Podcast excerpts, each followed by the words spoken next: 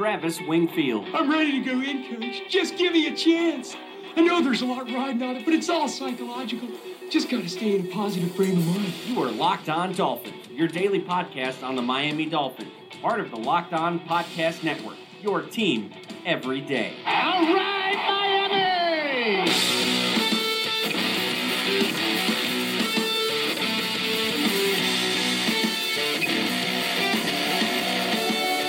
What's up, Dolphins, and welcome into the Wednesday, March the 21st edition of the Locked On Dolphins podcast. I am your host, Travis Wingfield, and I'm here to bring you your daily dose of Miami Dolphins football. And on today's show, we are recapping the offseason so far with Bleacher Report's Ian Wharton. He joins the podcast to discuss the Dolphins putting more eggs into the Ryan Tannehill basket, the Robert Quinn trade, the offensive line and wide receiver group makeovers, and he'll tell us why he hated the decision to move on from Ndamukong Suh. But first, I have to remind you guys go ahead and subscribe to the podcast on Apple Podcasts. Of course, you can find those links on the Twitter page at Wingfield NFL as well as at Locked On Fins and on LockedOnDolphins.com. Go ahead and give us a rating and a review on Apple Podcasts if you can. And like I mentioned, the number one blog in the Locked On Network, LockedOnDolphins.com. We have tons of good written content every single day for you guys up there on LockedOnDolphins.com. And of course, check out the other Locked On Sports family of podcasts like the Locked On Heat podcast and Locked On NFL podcast for all the local and national coverage of your favorite teams. And I don't have any news items for you guys today, so let's go ahead and get into first down and bring on Ian on the Locked On Dolphins podcast. That's another Miami Dolphins. And joining the show now from the jump is author of the Comprehensive Cornerback Manual, available for purchase very, very soon. He's at NFL Film Study on Twitter. Bleacher Reports Ian Wharton. Ian, what's happening, my man? Hey, what is going on, Travis? I'm really happy to be back on with you. Yeah, me too, man. We've had a lot of stuff go down the last week. Obviously, this week has slowed down a little bit, but uh, last week was busy. So I wanted to get you back on here talk about the Dolphins' moves. You wrote a couple of articles on Bleacher Report uh, talking about best free agent moves and worst free agent moves, and Miami found their way on both of those lists.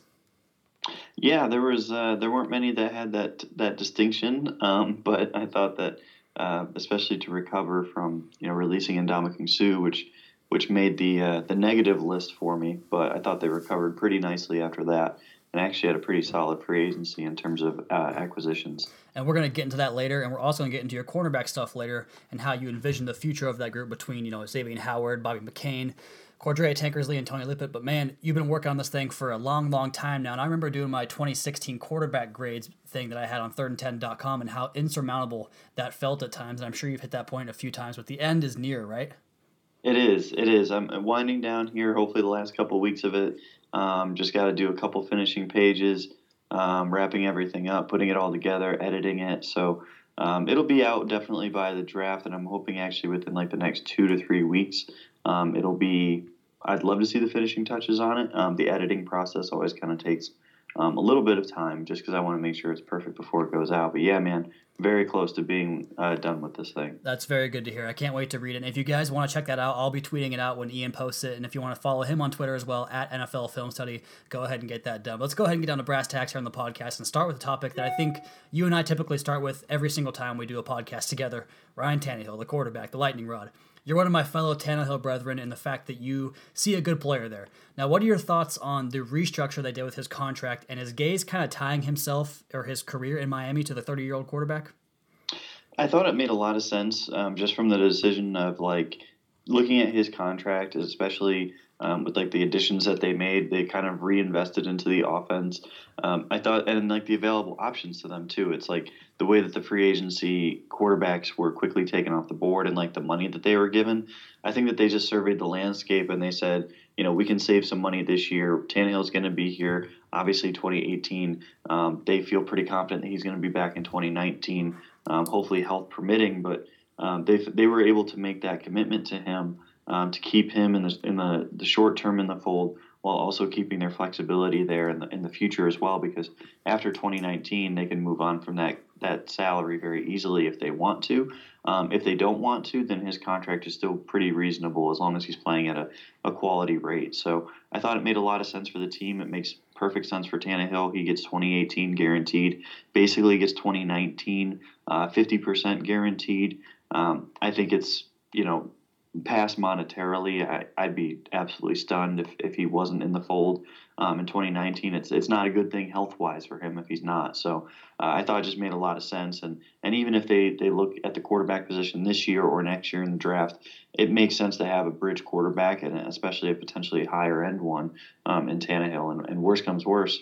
Uh, you know, you, you end up having to play Tannehill for two or three more years because he's playing at a high Right. level. So I don't think that's such a bad scenario at all for Miami. No, not at all. And I kind of look at it like it's a 32 game audition for him. And, you know, obviously coming off of, I think it's going to be 620 some days since his last game when he opens the season in September for the Dolphins.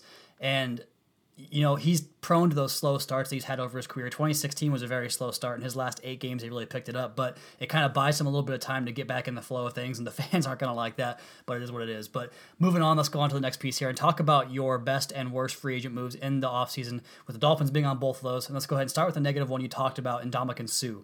Now, in your estimation, could the Dolphins have made their moves work and kept Suh in that in the way they did with the offensive line, the receiver remake?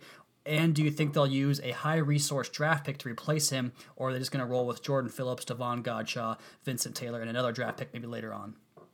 Yeah, what, what really bothered me about it is that they lost such an impactful talent. Um, for me, I, I really just believe in investing in talent as long as you can. And the way his contract was structured, yes, it's going to be helpful um, to start getting some of that money back, um, especially in future years, uh, to be able to get that massive $26 million off of the cap. That's that's great in the future, and it's kind of difficult because um, you know he still has a lot of dead cap though on this on the on the situation. So yeah, it's one thing that they're going to open about seventeen million dollars with that post one post June first designation, but they're still going to be paying him about twenty two million dollars um, over the next two years. Not necessarily paying him, but but for cap purposes allocated to him, and that makes it really difficult. That is um, to me not a decision that I would have made when they restructured him two years ago. I thought that should have kept him in the Dolphins uniform for another year.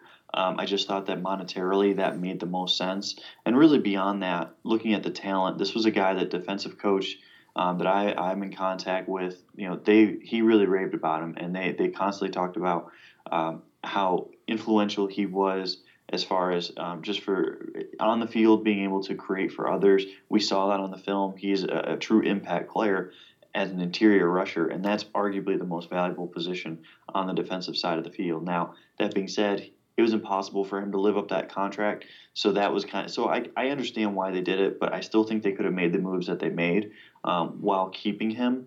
And they kind of put a spun, spin on it as he left. And, and of course, one coach doesn't necessarily reflect all the coaches' attitudes, but you know, from what I had gathered, is that he was very liked in the building. I know players really liked him too.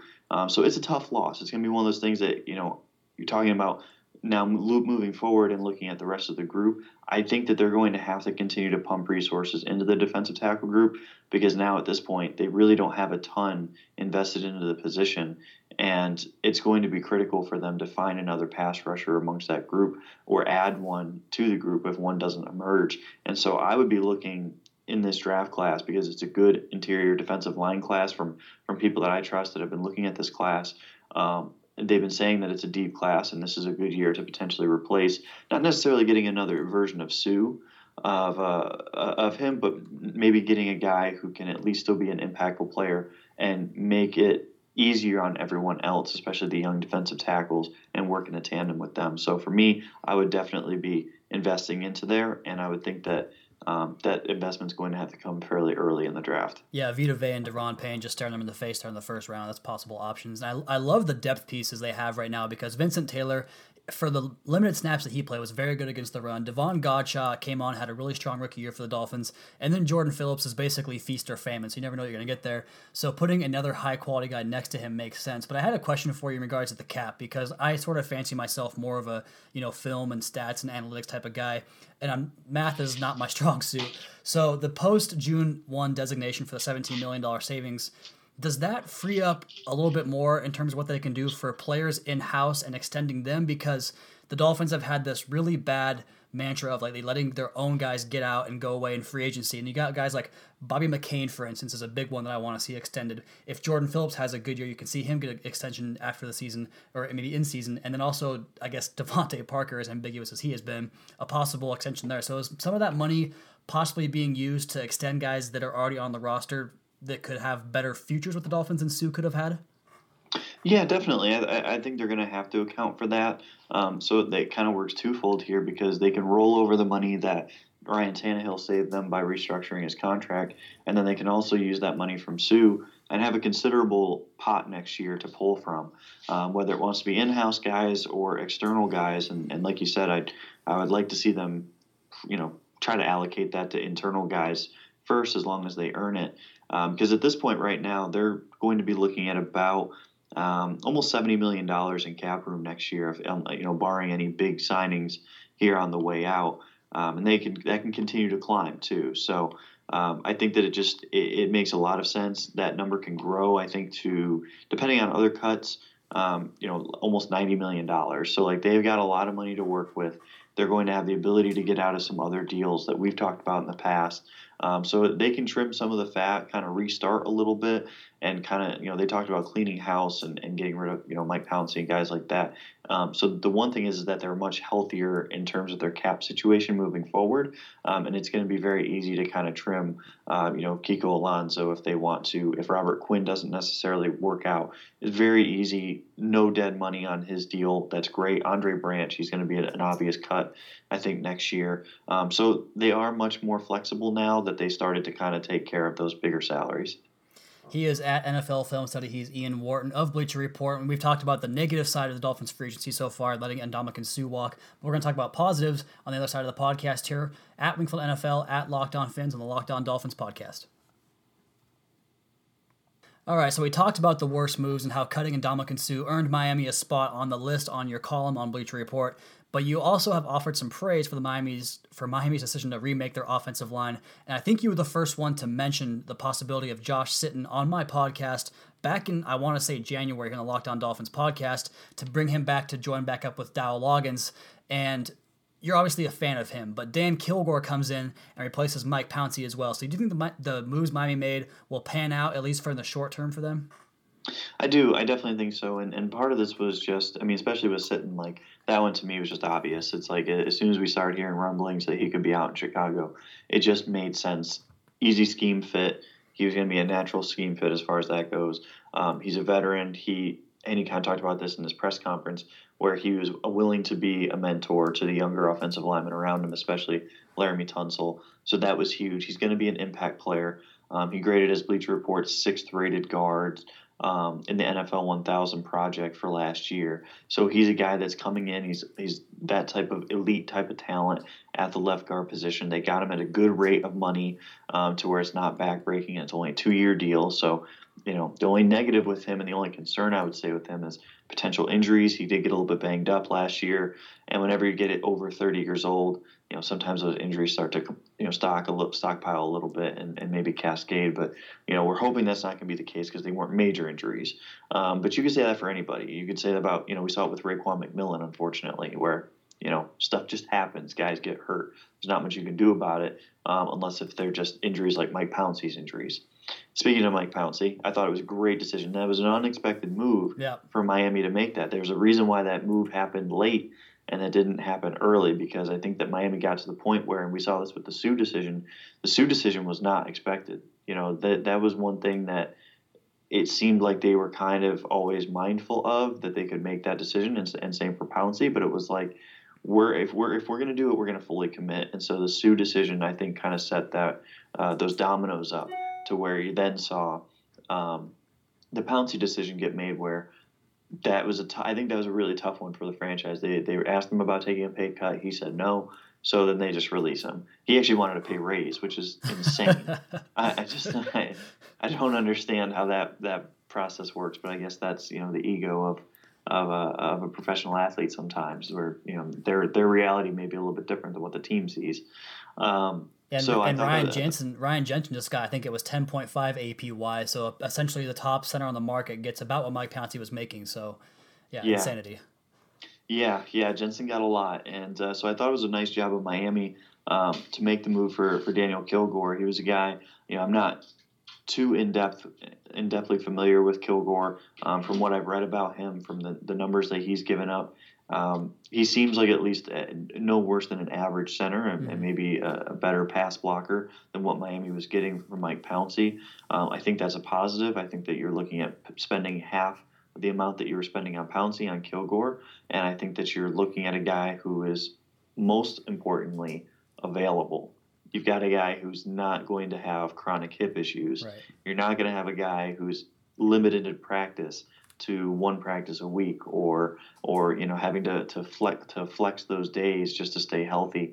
You've got a guy who can be available every day, who can work with Josh Sitton and Laremy Tunsil, Jesse Davis, Ja'Wuan James, and these guys can be on the field together you know, obviously knock on wood, but like in theory, this makes sense because you now have healthy bodies on the line that aren't going to be in and out of the lineup and be unavailable for practice. So that matters, like especially along the offensive line. It, it really does count. There's a reason why the Eagles have had so much success with their offensive line and the Cowboys. They have guys who are in the lineup for the most part. They when they do have one injury, it's usually just that one position that they're having to fill. It's not several guys missing time. So I think it's they may you know Kilgore may not be the most talented guy individually. I don't think that really matters at center. To be honest, I don't think you need an All-Pro center. I think you need a solid center, mm-hmm. and I mm-hmm. think that that's what he is. And there's a reason why the 49ers originally extended him. Um, now they found someone that they might find is better because Weston Richburg was fantastic when he was healthy, um, but that shouldn't be a negative on Kilgore for his contract. And one of the things I love about the Dan Kilgore move was the fact that I think I read from one of the columnists of the on following the Miami beat saying that the Dolphins actually started pursuing options to release Mike Pouncey or give him less money when they found out that Dan Kilgore might become available because of the Weston Richburg signing. So the proactive nature there of the front office to go ahead and make a move, get a basically lateral, if not better, player in, in the position for half the cost was really cool to see. So, but moving on here, Ian. Now you're something of a cornerback expert, which we've talked about a lot, and that in turn means you've seen a lot of wide receiver play as well. So how do you feel about these two things here? The Dolphins betting on Albert Wilson and Danny Amendola replacing Jarvis Landry's production, and your overall feeling on the Dolphins' new wide receiver room? So I, I, really like the acquisition of, of Wilson. I think that he's been a guy that he that I've really kind of liked from afar um, over the last few years. He's not really been utilized in a big role um, for the Chiefs. They just haven't really prioritized him. Um, but I think he's kind of like that Taylor Gabriel type of player um, potentially for the Dolphins, where he can play in the slot, but he can also play outside. He's not limited to just being a slot player because he's got the speed to create separation. Um, he kind of fits in with the rest of the Dolphins, where he's not great against press coverage. Um, he's a guy that's going to have to win with his speed. He's going to create a little bit more separation early in his routes, or he's going to struggle with press a little bit. And so that's something that can be hopefully improved upon, and that's something that the coaches will have to continue to work with guys on, and that's a technique issue um, that I think that that can be improved over time. Um, we see Kenny Stills being very good against press, and teams aren't even really trying to press Jakeem Grant that much because of his speed threat. So if you establish these guys in the right way, or if you use them in bunch formations, if you use them in stacked formations where you can, you know, completely avoid press being possible, then you can really maximize these guys uh, at a different level than maybe we've seen in the past. And you're, you're paying this guy for what he's going to be in this offense, not necessarily what he's been for Kansas City. Because Kansas City didn't prioritize him. So I like the Wilson signing. I think he's going to be a really fun piece for this offense. Um, the Danny Amendola signing was a little bit, it caught me off guard, really. Yeah. Um, and looking at through the lens of, and I, I kind of try to look at it through, well, there's no real quality tight ends available at the time um, in the free agent market. Trey Burton had already gone to the Bears and had gotten more than I think Miami was going to be willing to touch. Um, Eric Ebron later became available, but that didn't happen until later. And there's baggage with him too, so it's it you know it's it, it's not like it was an easy decision or like Tony Gonzalez came available or something like that. Um, so I thought that with Amendola, they looked at him and said, "Here's a true slot receiver." Yes, they I think they maybe paid a little bit more than what um, would have been preferable, uh, just considering what he was making for the Patriots. But at the other time, it's a short term contract. You can easily get out of it next year if he has just a disastrous injury filled year. Um, it's not that big a deal. It's not a deal that's going to hurt at all if you have to move on from it.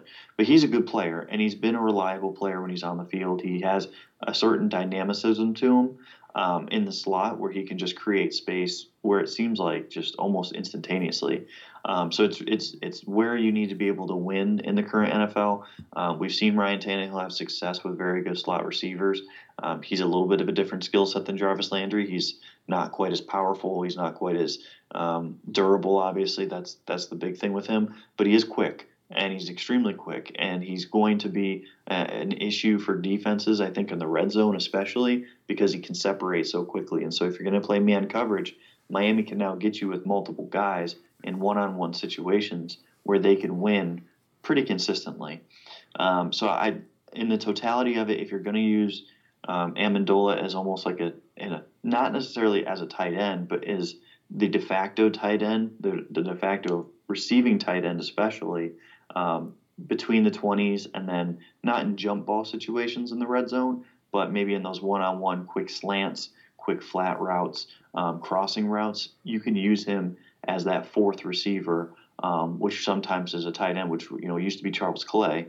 So you can use him in that type of role and have success with him, and it'll be interesting to see kind of how they address the tight end position after that. But um, you know, I thought it made sense um, when you kind of take a step back from it and look at it from that angle because at face value some people may be saying well they just invested you know 12 million 14 million dollars into slot receivers but really that's not necessarily fair because i think wilson will prove to be more than that. And i think amendola is a very specific type of weapon that they can use.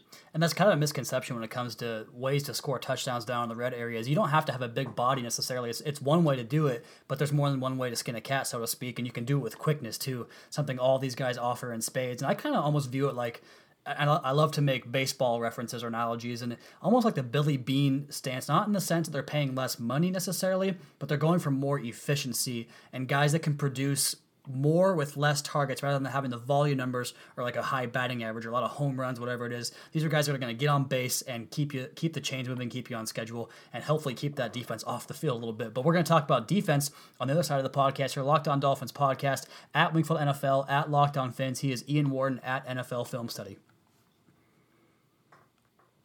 And we're back in the Locked On Dolphins podcast, joined by Ian Wharton of Bleacher Report at NFL Film Study on Twitter. And Ian, my buddy and I, Kevin Dern, he comes on the podcast quite a bit at KevinMD4 on Twitter. We talk about the Dolphins' hope of sort of recreating the, the Philadelphia Eagles defense or defense with the wide nine alignment there. And obviously losing their Fletcher Cox and Ndamukong Suh, so to speak, is a step in the wrong direction. But now they are too deep at both defensive end spots. And I thought re-upping William Hayes was one of the most underrated moves of the offseason so far. So what are your thoughts on this defensive line group and the plan to build a defense that can play with a lead? It's definitely a, a, unique group, and I mean their cap allocation to the position is extremely unique. Like that is something that I don't really know that we've seen um, we, we see a ton of across the league. Like I think something like four of their top salaries are at the defensive end position. Um, four of like their top like eight or something. It's, it's something that's kind of eye popping whenever you see it. Um, I don't remember the specifics, but it's it's a good unit. I mean, the, the question is what are what exactly are you going to get from Cam Wake and Robert Quinn? And I think that those two guys are going to really determine how much you're going to get bang for your buck out of it. And I mean, Wake was great last year. We know that he had a almost like surprisingly good year. Um, at some point, you're just kind of like, can this guy keep yeah. doing this? It's just ridiculous. Um, Quinn, I think, is a little bit more of a wild card. It's definitely a better system fit for him uh, to be back in a four-three full time. He's, I think, he's still got the speed. I just wonder if he's going to consistently still be that guy. Does he constantly have that acceleration and that explosiveness and that finishing ability? Um, and if he does still have it, how come that didn't necessarily translate all the time over the last couple years? But um, in theory, he's a talent worth risking, and he's a talent worth kind of rolling the dice on.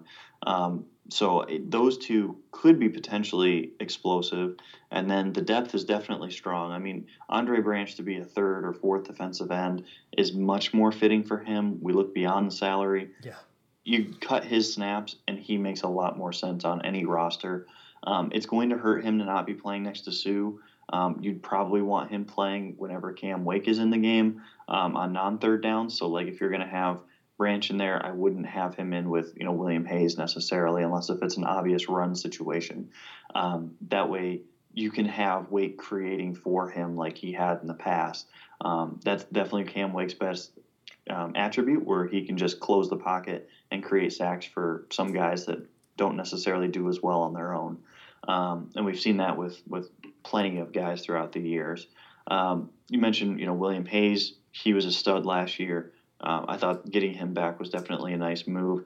Um, I wouldn't mind to see if they still brought Terrence Fede back. We I don't think we've really seen any news on him. Um, not only as a special teamer, but he's shown you know some promise in limited reps. And then obviously Charles Harris. I mean, Charles Harris is a guy. You know, Fede is kind of like an afterthought in that group because you know, but he was still a nice talent. But the reason why he's an afterthought is because you have a guy like Charles Harris coming back year two, and I think now is when you really expect them him to kind of start taking off and launching off his career. Um, definitely had flashes last year. Disappointed with the one sack total, but there's no doubt that this is a guy that can play. The coaches have been singing his praises for a good reason. He's now got another veteran to kind of have around to learn from. And I just think in year two, year three is really when it starts to click for these guys. So I'm really excited to see what he's going to do in, in, more snaps. Um, and you can really have some fun with these three rusher packages. Um, although Suh's not there, you know, you could have guys um, in there and have maybe Godchaux as the defensive tackle, and then you could have, you know, maybe Quinn Snide, uh, Quinn kind of uh, roll into the, the three technique position, and then you've got Harris and Wake on the edges. And so the possibilities are really fun and kind of tantalizing to think about. It's a lot of speed for an offense to deal with. So uh, it should be an above average group. I don't know that it's going to be a great group this year unless if Quinn you know returns to like 2014 form. If he looks at like that guy again, then then you know all bets are off, yeah. and this defense is going to be totally you know revamped and very quickly. Um, but that was worth a gamble for Miami to see if maybe he can hit that level, and if he doesn't, he should still be at least a solid pass rusher in a rotation, which is exactly what Miami can afford to do. Yeah, they're not paying. I mean, it's it's a big contract, but it's not premium bucks in terms of like what Olivier Vernon got or anything like that. So it's not right. the worst contract in the world. But you talked about some guys kicking inside and, and rushing from the interior. Charles Harris, you go over his film from last year. He actually had some nickel uh, inside rushes, or I guess nickel three technique rush rushes on passing plays last year early in the year, and then they kind of stopped doing it as the year went on. So I wouldn't mind seeing him get some more looks in there, like you mentioned, possibly him and Quinn kind of playing that that uh, second fiddle in there as well too. So Ian, let's go ahead and get into your bread and butter and talk about the cornerbacks. You've been done with the Dolphins corners for some time now, I believe, and I wanted to ask you kind of how they stacked up in your cornerback rankings, both as a group and as individuals. Yeah, so um, I'll start with as a group. So like I, I was able to kind of compile everything, um, and people will see this when it's out. I, I compiled the totality of like the team routes, not only um, by um, like press coverage, off man coverage, um, kind of combined them. I also factored in the slots and how well the slots did, um, and then I also broke it up by like statistics as well, like how many uh, targets, how many receptions, how many yards, blah blah blah, all that type of stuff. So it's it's basically like this huge database of team information. And so the Dolphins just kind of looking at so the two outside, well, I should say three outside corners that Miami heavily relied on this year: Alterraun Verner, um, Xavier Howard, and Cordrea Tankersley. Those guys cumulatively. So I look at it as far as like success rate and being quote unquote in position, which to me is at the apex of the route, like at the cut or at the moment where like the offense should be throwing the ball, whether they're targeted or not. Um, and there's kind of a range there. It's not like a specific moment always, um, especially on routes that don't break, like a go route or like a, a crossing route. It's really just best judgment, um, but usually within an arm's length. You got to be within an arm's length of receiver. That's what most coaches kind of view as staying in position, staying in phase, and, and being where you need to be to challenge at the catch point. Um, so Miami ranked 22nd overall, so a little bit below average. Um, now that was also missing a starter for half the year. That was starting um, Byron Maxwell for a couple games. That was with you know Xavier Howard's ups and downs too, and that was with a very young unit overall. Um, so kind of like comparatively, you're looking at like the Houston Texans and the Seattle Seahawks. Those teams were right around Miami as well. Um, I would say that their situation was actually much worse than what Miami's was because they were relying on some veterans, and those veterans didn't necessarily, you know, meet the situation as well as Miami's did, especially for the cost. Miami's are dirt cheap, whereas the Texans are paying, you know, oodles and oodles of money for a below average group. So um, cumulatively, I thought the outside corners were probably a little bit below average where you wanted to see them. Um, looking at the slot positions, that's for the Dolphins, at least, it's going to mostly be Bobby McCain. Uh, they're well above average in that right rate. Uh, McCain ranked as a top five corner for me um, in the slot, which I was a little bit surprised to see him that high. But Miami also asked him to do a lot more as the year went on, and so I, I thought that he responded really, really well for that. We kind of talked about that in the past. So cumulatively, I'd say it's probably like an average group, especially projecting into 2018, and we've seen some of the changes across the league. Some of these teams got stronger, some of them got considerably weaker. Um, you know, Seahawks losing Richard Sherman is definitely not an easy one. So, um, looking at the teams like below Miami, I would argue that basically none of them really got stronger. Most of them actually just stood pat, and so that's going to help Miami too, kind of comparatively. Comparatively. And the pass rush could definitely go a long way in helping that too. But Ian, I kind of had forgotten about Byron Maxwell, but you brought him back up, so thanks for doing that for me. Here it was a not a fun two year span there with him. But let's get you out of here, Ian. But before we do that, real quick, I want to get your short list for the 11th pick in the draft for the Dolphins, and your and your uh, let's call it the gun to the head pick. Who are you taking with that 11th pick in the draft? Yeah, so um, definitely, you know, it's, it's always kind of hard whenever you're picking out of the top 10. I, I think we're going to see the QBs go early. Um, and so then it just kind of becomes, you know, positional value. And I think that the Raiders are going to be a really interesting team to watch in all of this because Jon Gruden's kind of bringing, you know, he talked about bringing football back He's to 1998, and he has been. Like, he literally is doing that. And I think that that's, that's probably not a good thing for the Raiders franchise, but um, that may not be good for Miami because I think that for Miami, they're going to be looking at guys like Vita Vea. Um, I think he just makes so much sense um, there at 11. It just, it, obviously the fit without Suh, you need a guy there. He's just incredibly impressive on film. He may not be there though because there are other teams that could use that type of disruptor before Miami. Um, I would definitely be looking at uh, Roquan Smith. That's household name at this point. To me, he's a top three guy in this draft. Um, he's a little tiny bit undersized, I guess, if you want to go by traditional terms, and especially if you're going to stand him next to uh, uh, Tremaine Edmunds from from Virginia Tech. Um, but I don't really care. I, I just I don't like Roquan is so good. He's so instinctive. Instinctive. He is a phenomenal player. Um, you, if you put him in the middle of the Dolphins defense next to to Raekwon McMillan, I think that you're really going to be happy with the next you know five to ten years with those two out there just flying around. Um, McMillan can kind of be a little bit more of his more natural position. Um, I think he can be a great middle linebacker, but I think if you could put him maybe on like the strong side, he'd be even a little bit better. But you definitely have those two as your nickel linebackers, which would be just an ideal pairing um, as far as stopping the run and defending the pass. So um, I think Roquan would be my number one target. Um, Vita Vea would be my number two target. Thing be, things become really interesting after that. Like, I'm not, I'm not even 100 percent sure where I would want to go with the team if those two guys are off the board. Like, unless if you get lucky and a guy like Minkah Fitzpatrick is off the board. Um, you know, if he's available, I definitely take him. I think you start to talk about Derwin James.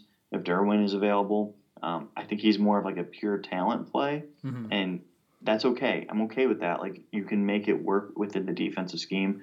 It kind of you you just it just depends on how the board falls because do I am I passing up um, Derwin James or am I or am I taking Vita Vea? You know, if those two guys are both on the vote on the board, I'm going to value Vita Vea a little bit more because it fits the need a little bit more.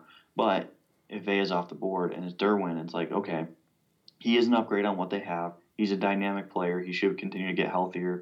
We've seen with his workouts, his athleticism matches the tape. So there's a lot of stuff that he checks the boxes with there. Um, I think the wild card position is maybe corner. Um, I would be surprised, I think, if they went that early on corner. But if all those guys I just mentioned are off the board, which is very well possible because those are the key positions in this draft, and there's not really offensive linemen to be pushed up um, that could really help Miami. It would be awesome for Miami if a guy like Mike McGlinchey goes right before them, but I don't know that that's going to happen. Um, then maybe you take a cornerback. Maybe you look at Denzel Ward from Ohio State. Maybe you look at Josh Jackson from from Iowa. Um, I don't know that there's like a true cornerback one in this class like there was last year with like Marshon Lattimore. I don't really see a guy that's quite that good. Um, and I think that if you want cornerback depth, you probably should take it day two. I think it's probably a little bit better day two draft than day one um, for the position, but you're kind of dealt the, the cards that you're dealt. And this isn't really a, a terribly deep class with great talent. And so you kind of want to get lucky, like you did with Laremy Tunsil a little bit, where someone drops a little bit further than what you expected so that you can maybe get, you know, one of the top eight players in this draft at, at, number 11 and, and and that happens that happens every year um, the question is just who is going to be that guy and that's where we're kind of struggling right now is to, is to figure out who's most likely to fall well the draft is only about 30 days away now or 35 days away or so from now so can we get you back on either before or after the draft and talk about it yeah absolutely i, I think probably after would be ideal because um, once this cornerback book is out i'm going to be you know slamming and, and cramming right. as much as i can for prospects, but we can definitely do that. And then get yourself a well earned vacation after that. Yes, thankfully. he is Ian Wharton at NFL Film Study on Twitter and of Bleacher Report. Ian, big, big thanks for coming on the show again, man. Oh, it's my pleasure, man. Anytime. It's always, always awesome to have Ian on the podcast. So big thanks to him for doing that. Make sure you guys check out his comprehensive cornerback manual coming out very, very soon. I will retweet that thing like crazy when it does come out. But for tonight, that's going to do it for the podcast, guys. Be sure to subscribe to the podcast on Apple Podcasts. Leave us a rating and a review. And check out the other Locked On Sports family of podcasts for all your local and national coverage of your favorite teams. Give me a follow on Twitter at NFL. Follow the show at Locked On Fins and follow our flagship show at Locked On NFL both on Facebook and Twitter. And check out the number one rated blog in the Locked On Network at LockedOnDolphins.com. I'll be back tomorrow with another of Locked On Dolphins podcast, your daily dose for Miami Dolphins football.